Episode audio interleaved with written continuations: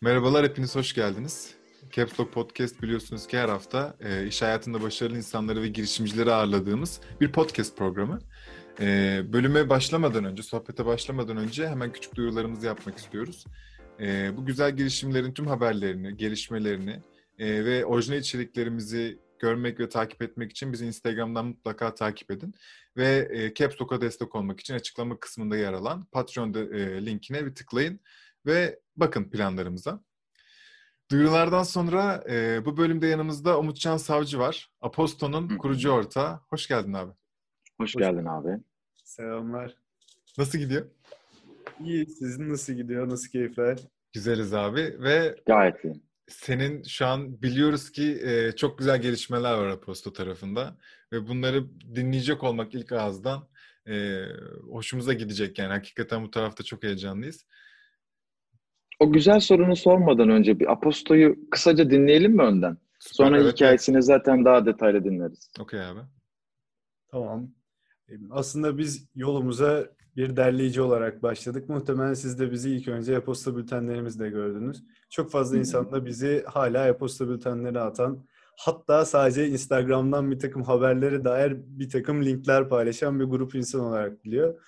Ama aslında Aposto bir teknoloji şirketi. Bir medya teknolojileri şirketi ve biz de yeni medya alanında faaliyet gösteriyoruz. Maksadımız da e, tüm dünyada ama önce Türkiye'de başladığımız nokta olarak içerik üreticilerine, bunlar hem dergicilik dünyasında olan içerik üreticileri hem gazetecilik dünyasında olan içerik üreticileri yeni araçlar yaratarak onlara yeni gelir modelleri sunmak, ürettikleri bu entelektüel içeriği de dağıtabilecekleri yeni kanallar yaratmak.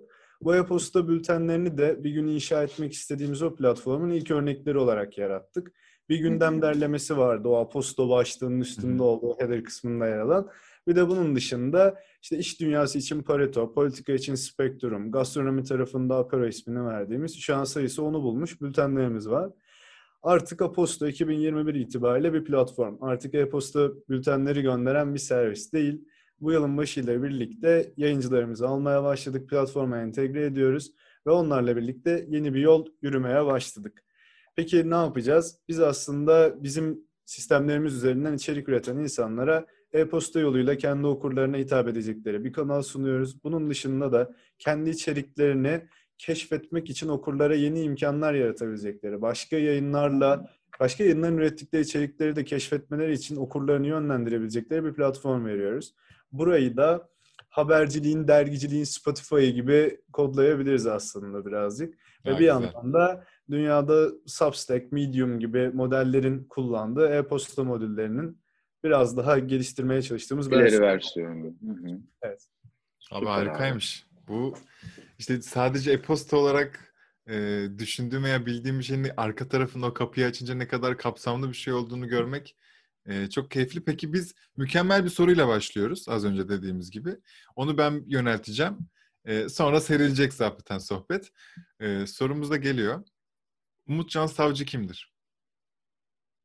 Oh. um, yani bunun üzerine aslında hayatımın her periyodunda çokça düşündüm. Her öyle periyodunda mi? Farklı cevapları oldu ama hep bu üslupta ya da kelimelerin seçkisinde farklardı ama özünde aynı insandı. Hı hı. Umutcan Savcı kendini dünyaya borçlu hisseden, bu borcu ödemek için de iyilik adına bir şeyler yapması gerektiğine inanan, etik standartlarını yüksek tutmak için sürekli çaba sarf eden, sürekli öğrenmeye açık, hiçbir zaman kendi etrafına duvarları inşa etmeyen, öğrendiklerini anlatmak için de içinde bir tutku duyan, ve dünyayı daha iyi bir yer haline getirmek için hem gece gündüz çabalayan hem de başarabilirse bir takım şeyleri değerleriyle paylaşıp onların da kullanımını açan bir girişimci adayı diyebiliriz. Abi ne güzel. Hiç, bak hiçbir şey yapmadım. Oturduğum yerde utandım sana karşı. Ne güzel konuştun ya. Mahcup hissediyorum şu an kendimi dünyaya karşı. Bir suç işlemişim gibi bir hissiyat geldi bana.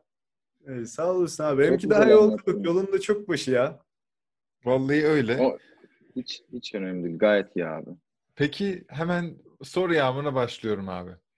Bu kadar güzel, naif bir insan Ee, pardon hatta ilk ilk girişimin mi Aposto? Değil aslında. Yani girişimcilik dünyasında birazcık yoruldum diyebilirim ama hep fail ettim önceden. Çok iyi. Kısaca bahsetsene. Aslında ilk yani girişimcilik ya da böyle bir şeyler üretmek, onun üzerinde elleri kirleterek çalışma dönemi lise zamanında başladı. O zamanlar kendi lisemde dahil olduğum bir proje takımı vardı. Bu proje takımında işte TÜBİTAK gibi yarışmalara projeler hazırlardı. Ben de okula ilk girdiğim sene bir kanser projesi üzerinde çalışmaya başladım. İşte meme ve kolon kanseri üzerine kafeik asit feniletester denen bir maddenin ne çeşit etkileri olur? Bu ilaçlar için kullanılabilir mi? Bu da kanser hücrelerinin kendini yok etmesi için bir takım mekanizmaları tetikler mi diye sorular. Sen lisedesin. Evet, evet. Niçin böyle bir lisede böyle bir amaç ediniyorsun? Çünkü yani moleküler biyoloji ve genetiği ilaç şirketlerinin çok almış. Para kazandığını öğrenmiş. Evet, evet. Baktım ki bu işte para var. Bile böyle alıp giririm diye düşündüm. Ya böyle şey, çocukluğumdan beri herhalde ailemin beni hani gördüğü yerle alakalı. Hem başarılı bir öğrenciydim hem de ailem hep böyle benim o içimdeki demin anlattığım Umutcan kimdir sorusunun cevabını gördü. Biraz da annem hep şey der, insan adıyla var olurmuş. O yüzden de adımı Umut koymuş. Biraz böyle insanlığa umut olabilecek işler yapayım da herhalde hayali. Ben de bunu çok benimsemiştim. Yani nasıl insanlığa dokunabilirim ve zararı çok büyük, kitlesel etkisi fazla bir şeye çözüm bulurumdu derdim. İyi insanlarla rastlaştım. Çok da şanslıydım yani. Orada öğretmenlerim çok yardımcı oldular zamanında. Çok destek oldular, önümü açtılar. Neyse bir kanser projesi başladı. Buraya merak salınca bir süre sonra biyoinformatik tarafına kaydı ilgim. Ondan sonra da insan genom projesi üzerine çalışan, insan genomunda alternatif başlangıç kodonlarını bulan bir profesörle birlikte çalışmaya başladım. Sonra üniversiteye geldiğimde inanıyordum ki ben artık genetikten alır yürürüm, burada büyük şeyler yaparım. Sonra fark ettim ki o alan biraz daha benim hayal ettiğimden farklı. Yani akademik kültür farklı, hocaların ilgilendikleri alanlar farklı. Çok daha spesifik modellerle ilgileniyorlar akademide. Ve kanser genetiğiyle biyoinformatiğin buluştuğu bir alanda çalışacak hoca bulmak Türkiye'de çok zor. Yani hepsi çok iyi alanlar. Şöyle Koç'ta okumaya başlamıştım. Hani hepsi çok çok büyük insanlardı. Kendi alanlarında çok büyük işler yapıyorlardı ama benim hayallerimle kesişmiyordu. Örneğin biyolojik saat çalışıyorlardı ama farklı organizmalar tercih ediyorlardı. Ben de dedim ki demek ki dünya yapacağım etki laboratuvarda yetmiş seksen saat vererek değil. Ki zaten belli olmuştur. Biraz da konuşmayı seviyorum. Böyle çıkıp yaptığım şeyi anlatabileceğim, biraz insanların kalbine dokunabileceğim başka modeller keşfetmem lazım. O sırada böyle Y G A ile tanıştım. Ardından da girişimlerle olan irtibatım başladı. Ve Scorp'un kurucuları okul arkadaşlarım olunca ben dedim ki ben de artık bir şey yapabilirim. Böyle bir ara bir organizasyon şirketi kurmaya yeltendim. O baktım ki dijital dünya olmadan bunu yapmak çok zor. O zaman bunu bir app gibi modelleyebiliriz diye düşündüm. Bunun üzerine çalışırken dedim ki ben ne yapıyorum yani hani sadece eğlence için hayatta insanları daha fazla harcamaya teşvik etmek, insanları böyle bir mecrada toplamak çok da umutcan değil. Yani evet çok karlı olabilir, çok büyük bir iş de olabilir. Daha farklı bir şey olmalı. O vakitte de fark ettim ki dünyada böyle sosyal sorumluluk için, sosyal fayda için bir araya gelecek getirecek bir platform yok. Yani insanların bir araya geldiği bir alan da yok. Hı hı. İşte FonGogo gibi alanlar var. Bir takım projelere fonlayabiliyorsun. GoFundMe var. İşte üniversite öğrencilerinin kendi burs kampanyalarını fonlayabiliyorsun falan ama her birini birlikte göreceğin, kimine fiziksel olarak katılacağın, kimisinde komün- komüniteyle tanışacağın pek fazla imkan yok. Diyelim ki ben bunu yaparım. Hem bunun içinde üç farklı paydaş olur. Bir tarafta gönüllüler, bağışçılar olur. Bir tarafta şirketlerin sosyal sorumlulukla ilgili departmanları olur. Bir tarafta da sivil toplum kuruluşları olur. Böylece fiziksel olarak katılımcı bulabilirler. Aynı zamanda şirketlerden kaynak edinirler. Ve buradan bir takım projeleri biz de fonlayabiliriz. Ve zaman içinde de bu kendi gelir modelleriyle, işte bu zaman zaman danışmanlık olur, bu etkinlikte ilerletmek olur, ayakta kalabilir. Ama sonra fark ettim ki sivil toplumla da çalışmak bayağı zor. Bir vakit e, şimdiki ortağımla üzerine düşündüğümüz bir fintech fikri vardı ve onu konuşurken fark ettik ki biz aslında medya dünyasına çok ilgiliyiz. Hmm. Ve dünyada medyanın yaşadığı çok büyük sorunları da görüyoruz. Yani müzik endüstrisi dönüştü, sinema dönüştü, işte Netflix, Spotify hayatımızı bambaşka bir noktaya getirdi. ve o sektörün çalışanlarını da, o sektör için üreten insanları da tekrar hayata döndürdü. Yani hı hı. işte korsan C D'lerin olduğu, korsan filmlerin döndüğü, böyle internette film dizi izle yetmiş beş nokta com artık yetmiş dördü kapatılmış, yetmiş beşinciden yayın yapıyor. Bunlar yerine gerçekten insanların cüzi bir rakamla bunlara erişebileceği bir alan doğdu. İşte Spotify artık ne bileyim Uganda'dan ya da Meksika'dan bir sanatçıyı tanımak için insanlara fırsat yaratıyordu. Ama yazılı medya için bu bir şekilde var olmadı. Yani internet blog dolu. İnternette gerçekten entelektüel olup, gerçekten alanının uzmanı olup, işin erbabı olup içerik üreten çok insan var. Ama bu içeriği dağıtabilecekleri doğru kanal yok. Bir de dünyada artık ilgi ekonomisi dediğimiz bir şey var. Görüyoruz yani kendi alanında pek kendini kanıtlamamış ya da o alanın uzmanı olmayan insanlar da o alanda, o alanda söz sahibi olduğunu iddia ediyor. Bir şeyler anlatıyor. Dolayısıyla bilenle bilmeyenin farkı da kalmadı. Ve hatta belki bilmeyenler çok daha bile öne çıkar oldu. Bazı evet, bazı. Evet. Ee, ve dolayısıyla doğru bilgiye ulaşmak da çok büyük bir problem haline aldı. Yani eskiden bilgiye ulaşmak güçtü çünkü edinecek kaynak sayısı azdı. Şimdi her yerden bir bilgi bombardımanı var ama hangisine güveneceğini insanlar bilmiyor. Ee, hangi kaynaklardan derlendiğini bilmiyor. Bir de önüne konulanın ne kadar işine yarayacağını bilmiyor. Dolayısıyla biz de belki bunlara çözüm buluruz diye bu yolculuğa çıktık. Hadi inşallah. Çok iyiymiş ya. İşte şey güzel hissettiriyor ya her zaman. Bu işin bir amacı var. Biz bunu yapıyoruz çünkü bir derdiniz var ve bunu çözmek için geliyoruz. Yani bu sadece şey dert değil. Yani bir problem olarak gördüğüm bir şey değil. Hani bu insanlar kartsız ödeme almıyor. Ben de o yüzden yüzüğü buraya temassız okutarak okuttum. Yani bu bu değil. Burada başka bir dert var. Daha etik bir dert var.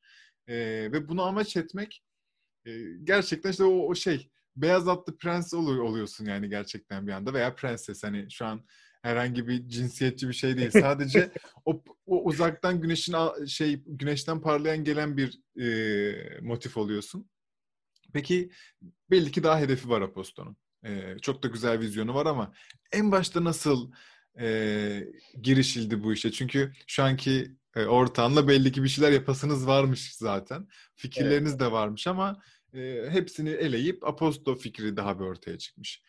E, nasıl başladı? Bu ne mecra zaman başladı? Olma vizyonu falan var mıydı mesela? Ha, ben onu merak ettim. Kesin, süper. Yani ilk başladığında nasıl bir şey vardı aklınızda, yapı vardı ve şu an nereye gidiyor?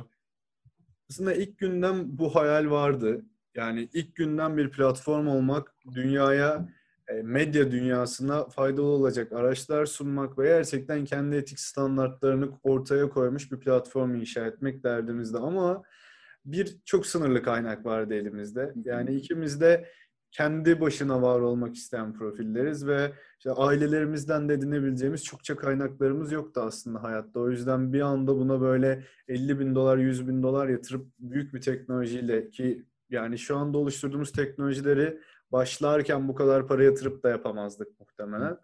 Ee, başlatmak gibi bir olanak da yoktu ve bir yandan da bu böyle ben yaptım oldu olacak bir şey değil. Çünkü bu hem bizim böyle ne mektepli olarak ne alaylı olarak görmediğimiz bir dünyanın problemi ama biz bunu okurları olarak hissediyorduk o periyotta ve bunun üzerine kafa yoran, okumaya çalışan, dünyanın farklı yerlerinde bu meseleyle alakalı sorunları gören insanlar olarak bunun üzerine eğiliyorduk. Ama orada hem gazetecilerden, hem dergicilerden, hem bireysel içerik tüketicilerinden öğrenecek o kadar çok şey vardı ki. Kesinlikle. Böyle aşılarına biz yaptık işte, tasarladık, buyurun bu platformu kullanın diyecek bir şeyle çıkamıyorduk. Ki yol boyunca o kadar fazla şey öğrendik ki. Ve bu, bu yüzden de biz bir bültenle başlayalım dedik. Türkiye'de çok fazla kaynak var ama kaynakların pek çok zaman güvenilirlik problemi var. Hı hı. İnsanların her bir kaynağa ayırabilecekleri o kadar fazla paraları yok. Dünyadan, kaynaklardan haber derleyip onları sunan yayıncılar yok. Ve işte şimdi tık tuzağa haberler çok fazla olmaya başladı. Twitter'da her yayıncı neredeyse buna düşüyor zaman zaman. Hı hı. Onun dışında S E O tuzakları var. Yani bugün böyle işte bakıyorum telefonumdan şeye, tarihe. sekiz Ocak iki bin yirmi bir koronavirüs tablosu. Yani aman Allah'ım, bunu bulmak o kadar zor ol- olamaz yani böyle bir şey. Ve bunu, bunu görünce dedik ki biz insanlara bilgiyi sunalım. Manipülatif, spekülatif bütün içerikleri filtreleyelim. Sadece bilgi alsın insanlar. Ve elbette ki bireyler olarak bizim ideolojimiz olabilir ama bunu maksimum seviyede ideolojisiz yapmaya çalışalım. Yani insanlara anlaşılabilir bir şey sunalım, nötr olsun. Onlara farklı perspektifleri verelim ama bunu yaparken. Hı hı. Yani bak işte bu açıdan bakan bunu düşünüyor. Bir işte liberal bunu bu şekilde anlamlandırıyor. Sosyalisti böyle görüyor. E, muhafazakarı şöyle yaklaşmış. Milliyetçi bu şekilde bakıyor diye. Bunları sunarsak insanlar her şeyi daha iyi anlamlandırabilir diye düşündüm. E, birazcık bunun dünyadaki örneklerini de incelemeye aldık ama fark ettik ki Türkiye'de insanlar biraz daha böyle gündeme tamamen hakim olmak istiyorlar. Çünkü etrafta çok fazla olay da var. Yani bir Amerika Birleşik Devletleri'nde yaşamayınca insan sadece hegemonun olayları ilgilendirmiyor. Çevrede ne olup bittiğine de bakması gerekiyor insanların. O yüzden biraz daha kapsamlı olması gerekiyordu dünyadaki ilk örneklerine nazaran. Ve bir ekip kurduk kendimize. Arkadaşlarımızdan gerçekten bu işi yapabileceğine inandığımız, o politik doğruculuğa doğru şekilde yaklaşabilecek, burada cinsiyetçi terimler kullanmayacak, dili maksimum seviyede nötralize edecek ve insan hakları, kadın hakları, çocuk hakları, çevre, iklim krizi gibi meseleler söz konusu olduğunda doğru şekilde bunlara yaklaşabilecek ve burada takınılması gereken tutuma takınacak bir ekip kurmaya gayret ettik. Onlarla ilk hali başladı. Sonra hep aklımızda bu Spotify for News diye tabir edebileceğimiz model vardı aslında. Sadece bunu tabii gazetecilik için düşünmüyorduk ama e, tabir olarak en çok aklımıza, gönlümüze hitap eden bu oldu. Hı hı.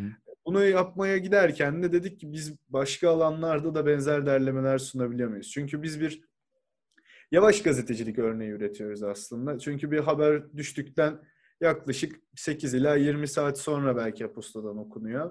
Ama orada derli toplu oluyor, teyitli oluyor. Manipülatif hiçbir şey bulunmuyor. Bu şekilde sunuyoruz. Dedik ki bunu başka alanlarda da yapabilir miyiz? Yani gündem dışına da çıkabilir mi bu hikaye? Sonra ona İstanbul için bir bülten ürettik. O eklendi. Ardından bu kültür sanat dünyasını takip ediyordu. Şubat ayı ile birlikte ortalık karışınca iş dünyasının haberleri için Pareto başladı. Teknoloji başladı. Ve biz baktık ki aslında Türkiye'de içerik üretmek isteyen, genç olan, bu alana uzunca zamanlar aslında kafa yormuş pek çok insan var. Evet. Biz onlarla işbirliği yapabiliriz. Çeşitli modellerle birlikte çalışabiliriz. Bu modelleri kurguladıkça ekibimiz genişledi. Genişledikçe öyle bir noktaya geldik ki dedik ki biz aslında demokratik bir dünya istiyoruz. Yani burada kurmak istediğimiz sistem de demokratik ve hep bize benzeyen, bizim gibi düşünen insanların ağzından çıkamaz burada anlatılanlar. Yoksa hep teknikleştirici olur. Yani her ne kadar iyi bir hizmet sunduğumuzu iddia etsek de zaman içinde benzer insanların oluşturduğu bir yapı olur. Ve gideceğimiz yolda da Spotify for News olmak aslında Mozambik'teki sesi de burada duyurmaktı. Ve platformu inşa etmeye başladık. Arkada bu içeriği ürettiğimiz sistemi yazdık, bir editör aracı yazdık, mobil web uygulamalarımızı yazdık. Yakında başka uygulamalar da gelecek bunlarla birlikte. Şimdi seni hemen çok minik bir keseceğim. Ee, tarih olarak tam olarak ne zaman doğdu Aposto? Aposto böyle fikrin üzerine çalışmaya başladığımız zamanlar, yani bunun üzerine tartışmalarımızı yürüttüğümüz iki bin on dokuzun Ağustos'u filandı. Ama düzenli bir şekilde Aposto'nun e-posta bültenlerinin gitmeye başladı. iki bin on dokuz Kasım ortası sonu denebilir. Yani ha. iki bin yirmi başıyla birlikte hayata geçti. Aynı tarihte çok aslında bebek başlamışız. Bir yıl aslında, evet. Aynen öyle. Peki şimdi şeyi merak ediyorum. Ee, siz çekirdek bir ekip kurdunuz genellikle arkadaşlarınızdan oluşan. Herkes gönüllü mü burada? Yoksa ufak ufak kendi cebinizden mi veriyorsunuz? Yani ilk başladığımız periyotta aslında gönüllüydü ki sadece bir bülten olduğu için o kadar kalabalık bir ekip de yoktu. Ve hmm. gerçekten bu fikri, bu ideali inandı bütün arkadaşlarımız ki hala inanıyorlar.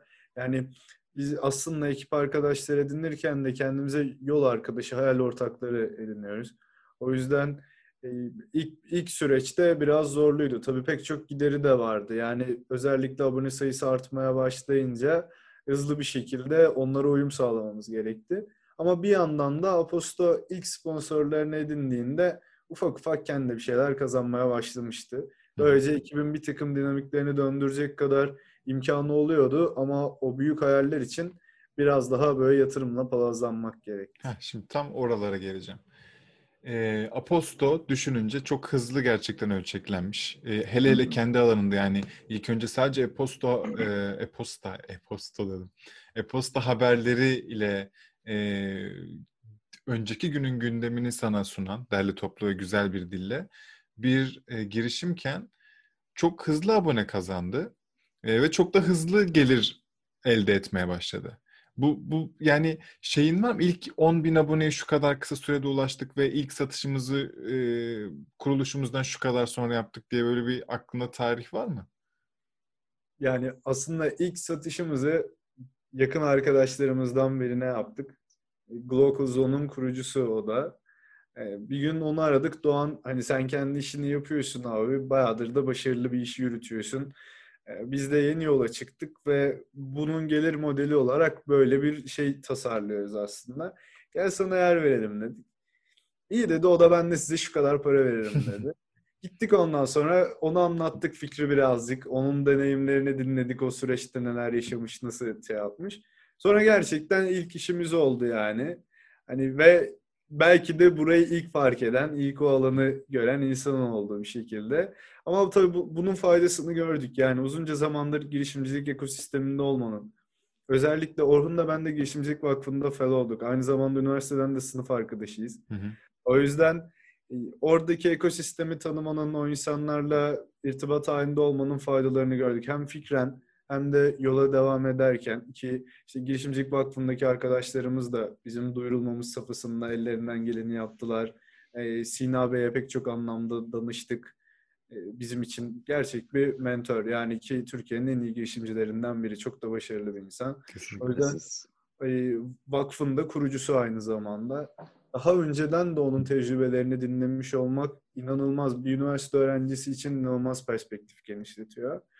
Böylece biraz da şanslıydık diyebilirim yani yola başladıkta. Ve o zaman beş bin kadar abonemiz vardı. Ama hmm. o kadar hızlı oldu ki yani göz açıp kapayıncaya kadar her şey gerçekleşmiş gibi. Şimdi geri dönüp bir seneye bakıyorum. Pandemi gerçekleşmiş olmasına rağmen benim herhalde hayatımın en güzel senelerinden biriydi. Yani okuldan mezun oldum. Kendi işimi kurdum. Kendime İstanbul'da bir hayat kurmaya çalıştım. Ve hayal ettiğim insanlığa fayda getirebileceğine inandığım bir iş için gece gündüz çalıştım.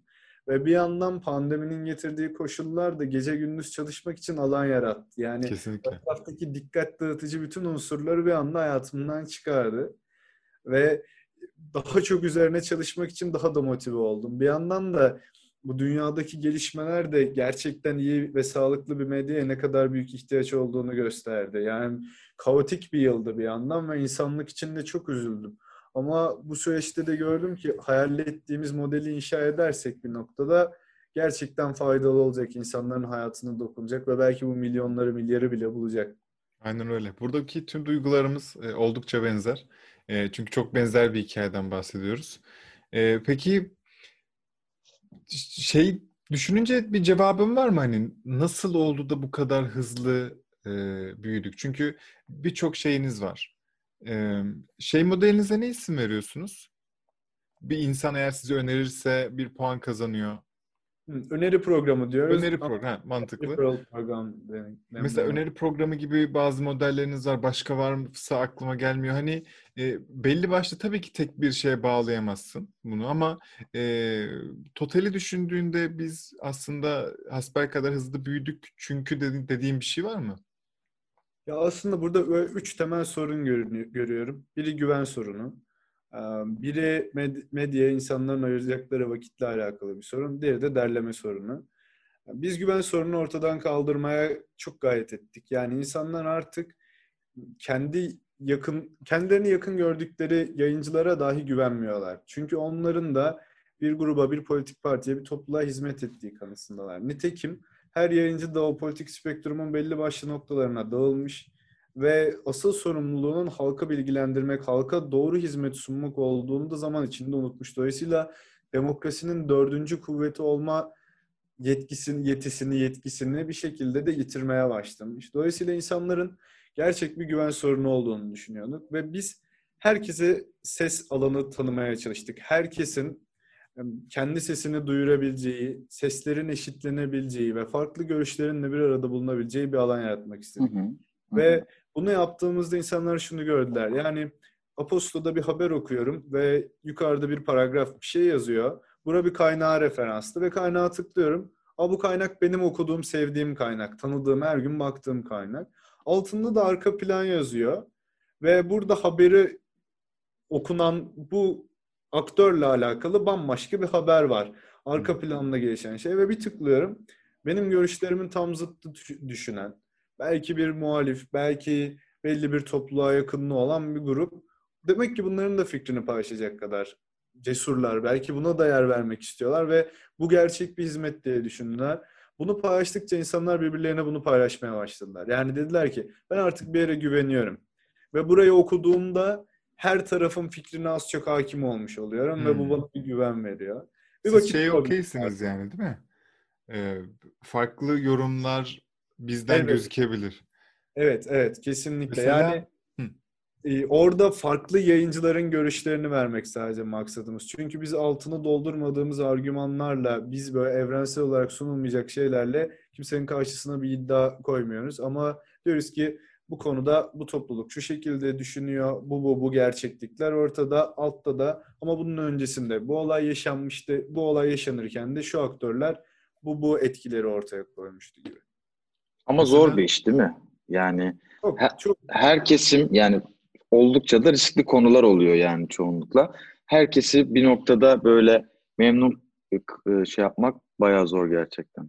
Yani artık insanların Facebook'ta haber beğenmeye korktukları bir noktaya gelmişiz. Çünkü böyle o habere tıkladığın anda onunla alakalı bütün yayınlar karşına dökülmeye başlıyor. Yani kaza bela diyelim ki bir muhafazakarsın ve senden çok farklı düşünen bir sosyalist yayına tıkladın. Ve arka arkaya benzer yayınlar geliyor. Türkiye'de bir muhalifsin. Ve yanlışlıkla e, böyle karşı taraftan e, bir yayına tıkladın. Ve arkasından hemen birbirine benzer yayınlar dökülüyor. Yani bu işte ilgi ekonomisi insanlara sürekli daha fazla tıklatmak. Sürekli kendilerinin en doğruyu bildiklerine inandırmak. Sürekli orada tutmak için türlü türlü yollar geliştirdi. Ama dünyayı da öyle kutuplaştırıyor ki. Yani yapılan araştırmalar şimdi A B D'de gösteriyor ki bir demokratın önümüzdeki herhangi bir seçimde bir cumhuriyetçiye oy verme ihtimali inanılmaz düşmüş. Böyle hı hı. Bu toplulukları iki normal distribution olarak ayırıyorlar. Eskiden şu şekilde duruyormuş bu topluluklar. Yani bu ortadaki alan iki partiye de oy verme ihtimali olan topluluk. Zaman içinde bunlar ayrılmışlar ki bu medyanın ve sosyal medyaların etkisi. Şimdi neredeyse böyle duruyorlar. Yani buradakinin diğer topluluğa en yakın üyesi bile çıkıp da diğer topluluğa oy verebilecek, onu dinleyebilecek vaziyette değil. Hı hı. Ve bize sürekli kendimize benzeyen, kendi inandığımıza yakın olan şeyleri sunan bir dünyada ancak bu olabilirdi. Artık insanlar bir başkasını reddediyorlar. Bir başkasını görmek de acayip geliyor onlara. Biraz da bunun önüne geçmek istiyoruz. Yani dünyada pek çok meselede evrensel kabuller yok ve bu konularda farklı düşünen insanlar da var. Ha, bu, bu şey demek değil. Biz bazı konularda tutum takınmıyoruz demek değil. Evet, kadın hakları, çocuk hakları, hayvan hakları, şiddet karşıtlığı, karşıtlığı, savaş karşıtlığı gibi konular olduğunda biz her zaman insan haklarının yanında saf tutuyoruz. Ve bunu da kendimiz bir şekilde beyan ediyoruz. Ama onun dışındaki konularda belli politikte örneğin bir vergi yasası söz konusuysa iki tarafın da yorumlarını paylaşmak, insanlara iki perspektifi de göstermek onları ortaya daha yakın bir hale getiriyor ve demokraside ancak o zaman işler oluyor. Herkesin Anladım. Klikleştiği bir dünya çok daha kötü yani. Mesela sohbet bana şunu hatırlattı. yüz kırk Journals'dan Cem'e konuk aldığımız zaman da o da ilk yüz kırkın e, editoryal içerik ürettiği zamanlar, daha videoda YouTube'a geçmediği zamanlarda yine aslında bir daha kreasyon yaptığı dönemde mümkün olduğunca sıfır yorum. Yani mümkün olduğunca e, çok ortada, hiç kimsenin yorumunu katmadığı, sadece salt bilgiyi verdiği bir dönemden ve bunu amaçladıklarını bahsetmişti. Aslında amaç aynı. E, evet. Ki do- onların... Doğru olanı, bu, bu kalabalık içleri içindeki doğru şeyi aktarmak. Ama mesela siz bunu yoruma çok okey bir şekilde devam ediyorsunuz. Onlar o zaman sıfır yorum olarak ilerliyordu. E, ki şeyi de düşününce... Hem Tate'in varlığını düşününce, yüz kırkı, sizi düşününce aslında Ki Fatih abiyle de, Fatih Güner, hani onda kulakları çınlasın. Ona da ara ara sohbet ettiğimizde hep e, şu anki bu kadar fazla içerik olduğundan ve kesinlikle bir kaliteli kürasyona ihtiyaç olduğundan bahsediyordu. Ve insanların e, buna yüzde yüz olarak e, aylık bir e, para ödeyeceğini de çok açıktı. Anladığımız kadarıyla şu anki düşünceler hep doğru ve varsayımlar doğru. Evet, evet. Yani yüz kırk da bu arada kendi sunduğu modelle gerçekten pek çok insanın izlemeyeceği, düşünmeyeceği, kafa yormayacağı konuları üzerine düşünülebilir hale getirdi. Yani evet. Kenarda köşede kalabilecek ya da sadece belli bir topluluğun üzerine düşüneceği meselelerde ama toplumu ortak zeminde buluşturabiliyor yaptıkları ve bu açılardan hı hı. başka bir yeni medya girişiminin de çok başarılı olduğu bir alan bu. Bunu kesinlikle yapmak ve iyi bir amaca hizmet ediyor. Diğer iki soruya şeye geliyorum, probleme. Gel birincisi güvenlikti. İkincisi bu vakit problemiydi aslında. Demin kürasyonla çok benziyor birbirine. Bizi çoğunlukla iş insanları okuyor. İş insanları takip ediyor. Tabii ki zaman içinde istiyoruz ki bizi fabrikadaki çalışan da okusun, üniversite öğrencisi de okusun, evinde oturan insanlar da okusun, emekli de okusun. Ama iş insanlarının büyük bir vakit problemi var. Ve sabahları o kahveyi alıp da bilgisayarın başına oturduklarında hemen ve çok fazla manipülasyona maruz bırakılmadan gündeme hakim olmak istiyorlar. Günü yakalamak istiyorlar en azından. Ve o, da, o odadaki en akıllı insan olmak istiyorlar. Bizim de aslında ilk hedeflediğimiz topluluk onlardı. Yani biz bir odada en akıllı insan olmak isteyen insanın cebinde onu beş dakikada dünyaya entegre eden bir bültenlik. Hı hı. Bu vakit problemini kaldırıyorduk. Sloganınız boğuldu mu bir ara hiç? Bir dönem kullandık. Ben çünkü yani söylenen bir zaten cümle yani duyuyoruz ama acaba Aposto'yla linkledim mi bunu, daha önce sizde gördüm mü görmedim mi merakımdan sordum. Gürültüden uzaklaşın arkasına bir dönem bunu da kullandık. Tamam. Peki.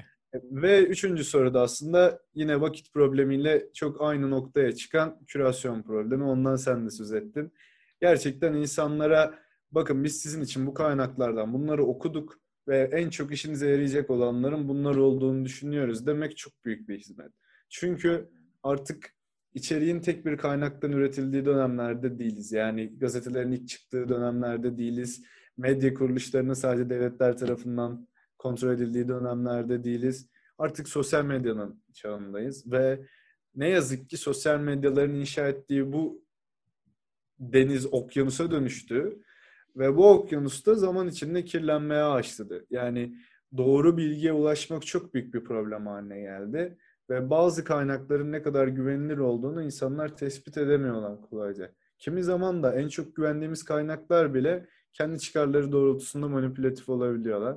O yüzden birinin çıkmış, üzerine düşünülmüş, başka kaynaklarca teyit edilmiş haberleri, içerikleri alıp bir insanın işine en çok yarayacak şekilde derleyip toplaması gerekiyordu. Biz bir de bunu çözünce e, pek çok insan bizim tanıtımımıza da kendisi inisiyatif alarak yardımcı oldu. Biz de aslında en güzeli değil mi zaten? Öğrenmeyle başladık. Evet, öneri programında bir şekilde bu, buna dayanarak yola çıktık. Yani aslında bir sürü imkan içerisinde siz apayrı bir e, pazar yaratmışsınız kendinize. İhtiyaç da evet. duyulan bir şeymiş evet. ama. Ve mutlulukla görüyoruz ki Türkiye'de başlayan yeni bülten işleri de var. Kendi içeriklerini üretmeye başlayan. Ya burada bir grup insan bunu yapıyorlar, bunu başardılar. Ben de yapabilirim, ben de içerik üretebilirim. Ben bu alana hakimim. Ya da illaki gündem derlemeleri olmak zorunda değil. Çünkü o bir ekibin işi ama örneğin ben gastronomi alanında gerçekten iyiyim, bu alanda içerik üretirim diyen insanlar kendi işlerini üretmeye başladılar. Hı hı. Ben finans dünyasını çok iyi takip ediyorum. Hatta bu ekipten bile iyi takip edebilirim diyen insanlar üretmeye başladılar. Bizim de amacımız aslında insanlara o cesareti de vermekti. Çünkü biliyoruz ki kendi alanında çokça yetkin olan insanlar o Twitter'ın, Instagram'ın, Facebook'un kaosunun içinde kendi hedef kitlelerine rahatça ulaşamıyorlar.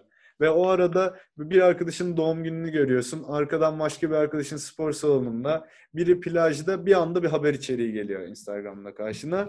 Bu da yani anlayabilecek, anlaşılabilecek bir hal değil. Onu okuyamıyorsun ve geçip gidiyor.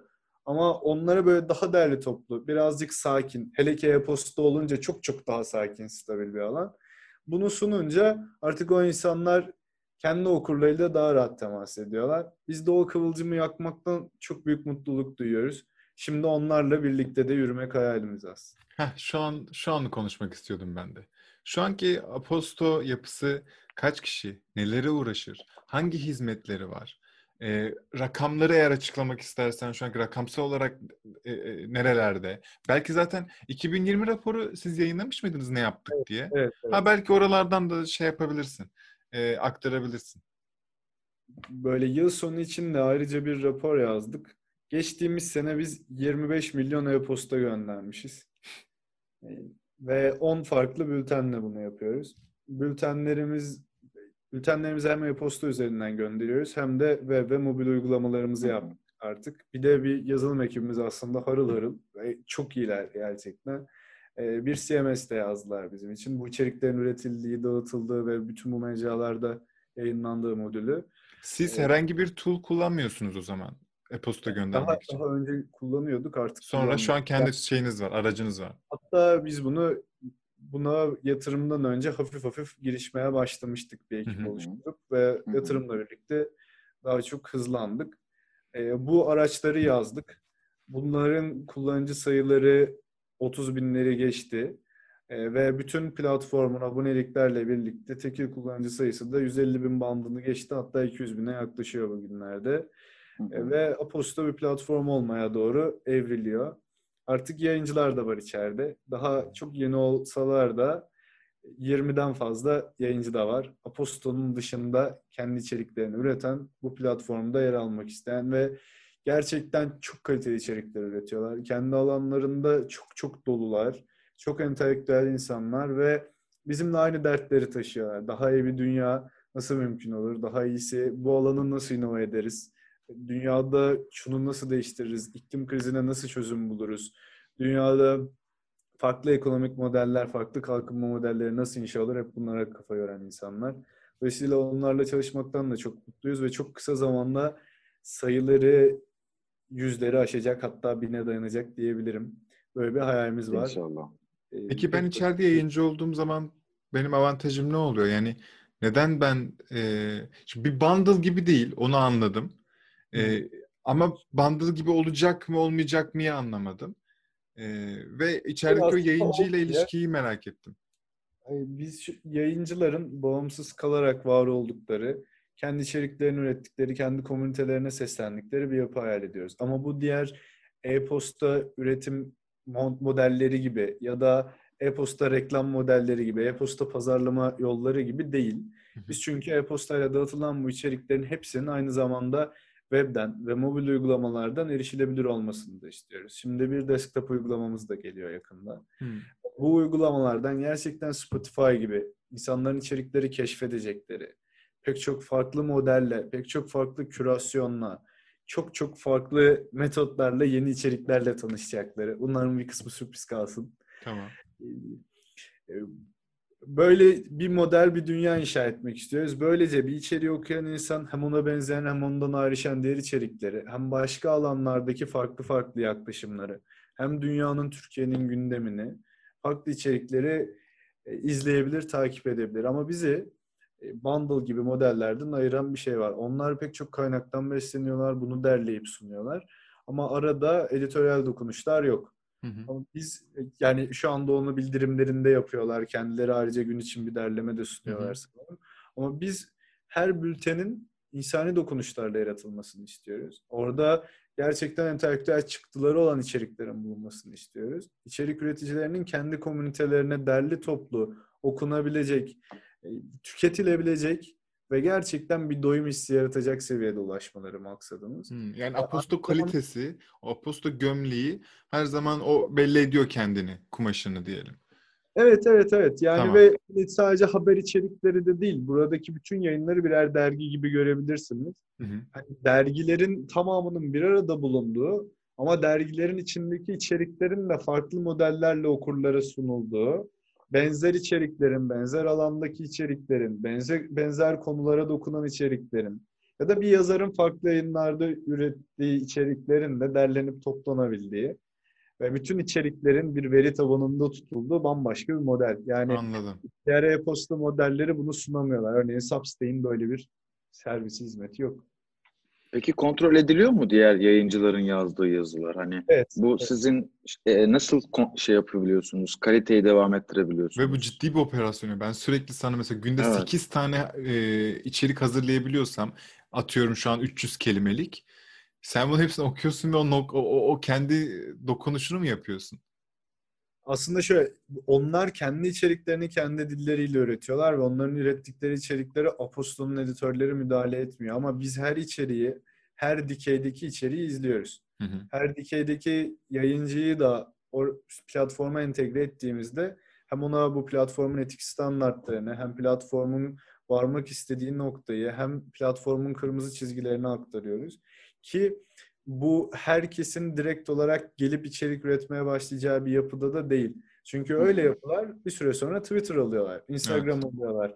Yani o alandaki uzmanlığından emin olunmayan insanlar da içerik üretmeye başlıyor. Ama biz gerçekten bir sosyoloji içeriği istiyorsak, sosyoloji üzerine birileri bir şey yazsın istiyorsak, o alanda bir profesörün, bir doktorun yazması bizim için çok daha önemli oluyor.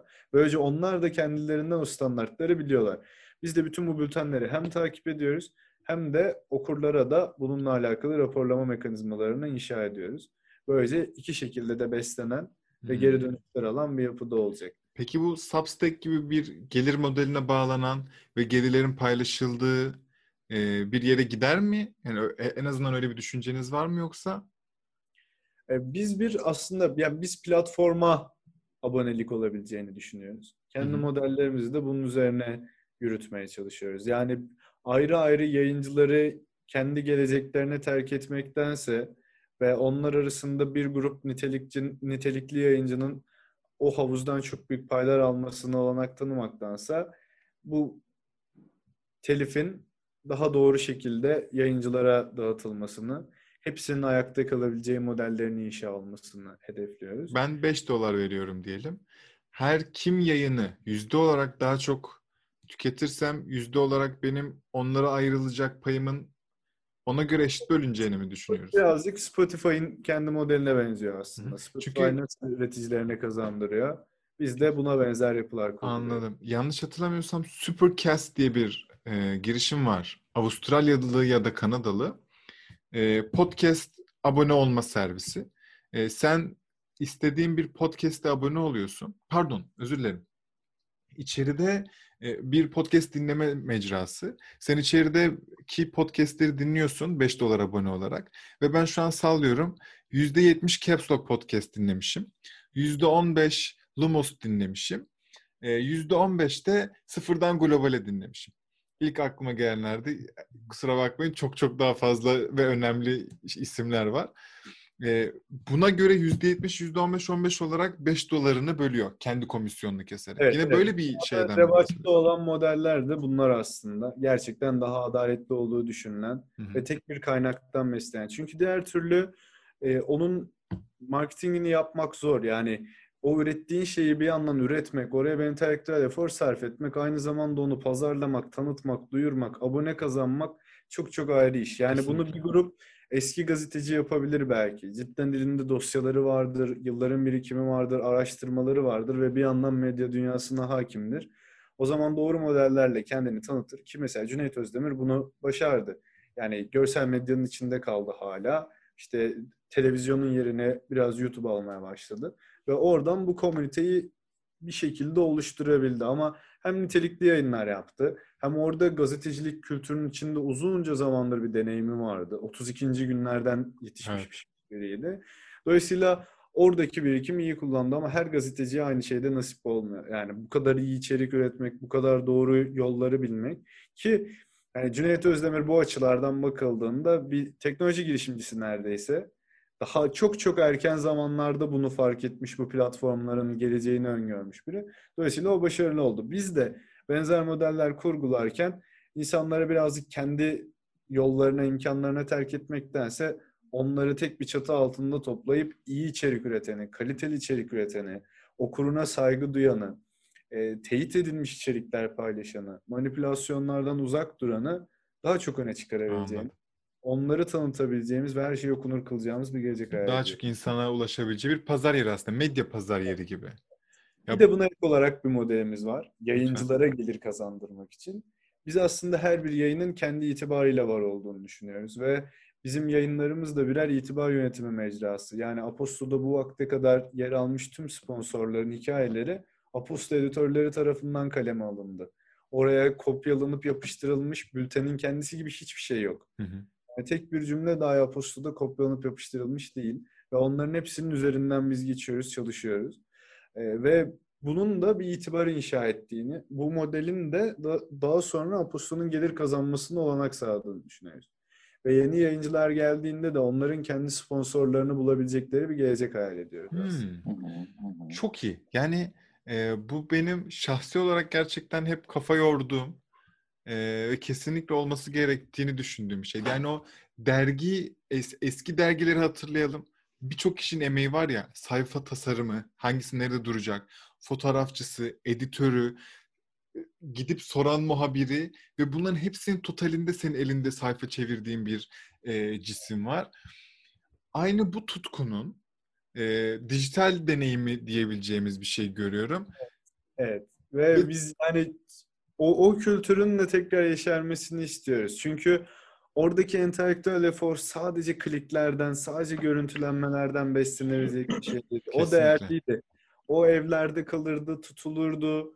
O, onun bir sayfasındaki yaratıcılığı üzerine düşünmek, oradaki birikimi görmek çok değerliydi. Ve şimdi her şey bir tweette kaybolup gidiyor. Yani bir thread oluşuyor ve oradan kaybolup gidiyor ve bir daha göremiyorsun onu. Güzelmiş. Peki Aposto ekibi şimdi ufak ufak kapatacağız ama e, merak ettiğimiz şeylere sormadan geçmeyelim. Kaç kişi şu an ekip ve e, kaç kişi şu an ekip? Bu kadar soru.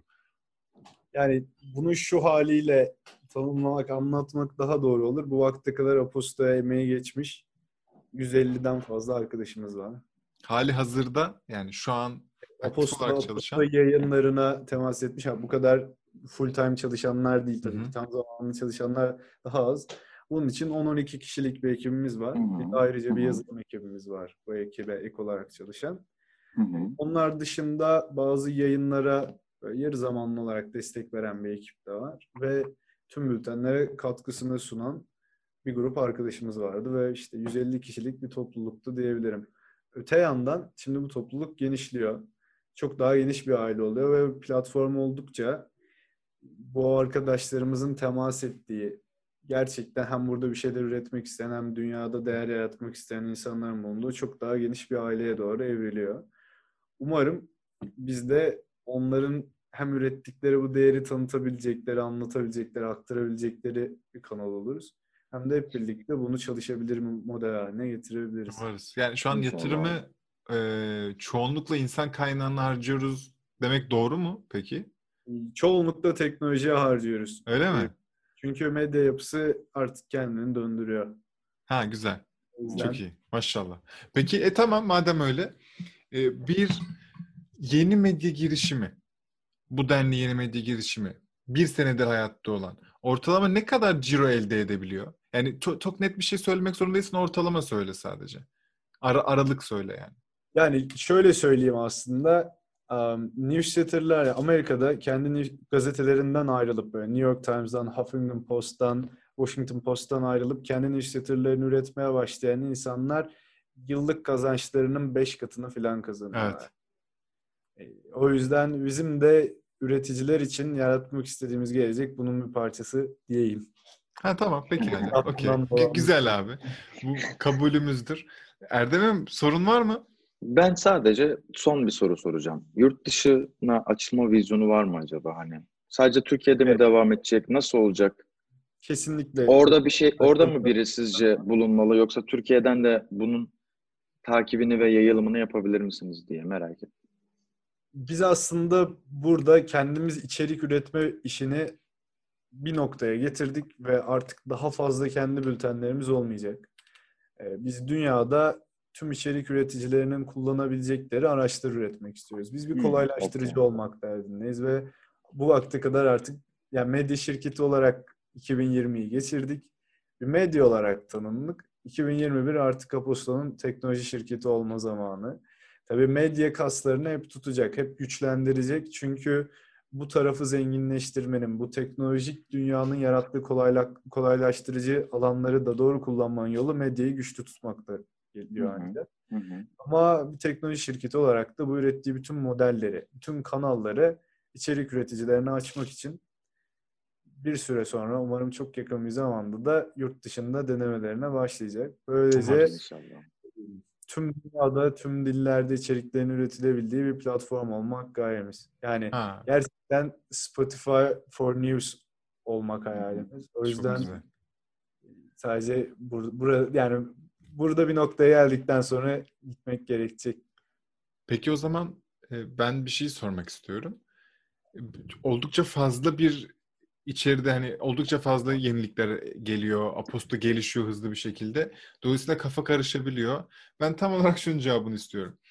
Bir okuyucu, bir tüketici olarak Umut Aposto'dan neler kazanabilecek? Bir yayıncı olarak, bir yazar olarak Erdem Aposto'dan hangi hizmetleri edinebilecek? Ve bunun için bir şey ödeyecek mi acaba? İki tarafta. Evet. Bir süre sonra muhtemelen bir şey ödeyecek ama ücretsiz olarak erişebildiği alanlarda olacak. Gündem gibi. Çünkü bunun biz bir borç olduğunu da düşünüyoruz. O yüzden bir entelektüel Hı-hı. borç olarak da görüyoruz bunu. O yüzden bunun erişilebilir olması bizim için önemli. Ama pek çok alanda kürasyonlara erişmek isteyen, pek çok farklı alanda okumalar yapmak isteyen, takip ettiği, sevdiği kimselerin, entelektüellerin, profesyon- profesyonellerin, akademisyenlerin içeriklerini belli periyotlarla takip etmek isteyen bir grup insan da gelip burada okumalar yapabilecek. Burada belli konu başlıklarında, belli yazarların derlemelerinde, belli konu derlemeleri içinde, özel dönemler için oluşturulmuş kürasyonlarla ayrıca bu bültenlerin çatısı altında da bu okumaları yapabilecek. Bir okuyucuya faydası budur. Bir okuyucu takip ettiği tüm alanlarda, takip ettiği kimselerden, takip ettiği özel başlıklar ve zaman dilimlerinde bir takım bilgilere daha kolay erişecek ve doğru kürasyonlarla erişecek. Onun için bizim hayal ettiğimiz fayda bu. Üretici tarafında ise artık medyanın çok büyük bir buhran içinde olduğu apaçık bir hale geldi. Özellikle basılı yayıncılığın bitmesiyle de para kazanmak da gazeteciler için zor hale geldi. Doğayanlar işlerini bıraktılar, bazıları sürtüşmelerden ötürü ayrılmak durumunda kaldılar. Ve o alanda birazcık değişti ve gitgide düşen gelirler de sektörün dinamiğini değiştirdi. Hı hı, hı. Biz tekrar içerik üreticilerinin para kazanabilecekleri, gerçekten entelektüel birikimlerini aktararak, dünyaya hizmet ederek, bildiklerini paylaşarak ayakta kalabilecekleri ve kendilerine gerçekten bir standardı olan, refah düzeyi ortalamanın üstünde olan bir hayat sağlayabilecekleri modeller hayal ediyoruz. Yayıncılar için de maksadımız hem bireysel, hem topluluk halinde hem de kurumsal olarak bunu üretmeye devam edecek herkes için yeni gelir kaynakları oluşturmak ve bu yol boyunca onların destekçisi olmak, rakibi değil. Anladık abi. Teşekkür ederiz. Çok güzel abi. Ee, bu süreç oldukça heyecanlandırıyor zaten bizi. Çok belli ki yani hakikaten aynı alanda e, neredeyse aynı zaman diliminde başlayıp e, aynı zamanda başlayıp aynı zaman diliminde hizmet eden e, iki medya G olarak, iki medya girişimi olarak e, sizin gittiğiniz yol çok çok heyecanlandırıyor bizi. Umarız ki bize de fayda oluşturacağınız, e, hizmetlerinizi bol bol kullandığımız, karşılıklı fayda sağladığımız bir dönem olsun. Abi geldiğin için ve böyle güzel güzel anlattığın için naif naif çok teşekkür ederiz. Çok çok sağ ol. Ağzına sağlık. Ev sahipliğiniz için, güzel sohbetiniz için. Umarım birlikte büyüdüğümüz, birlikte güzel işler yaptığımız zamanlar olur. İnşallah abi. Ağzın bal yesin abi. ee, o zaman kapatıyorum. Kimse bir şey eklemiyorsa. Benden bu kadar. Ben, ben gayet iyiyim.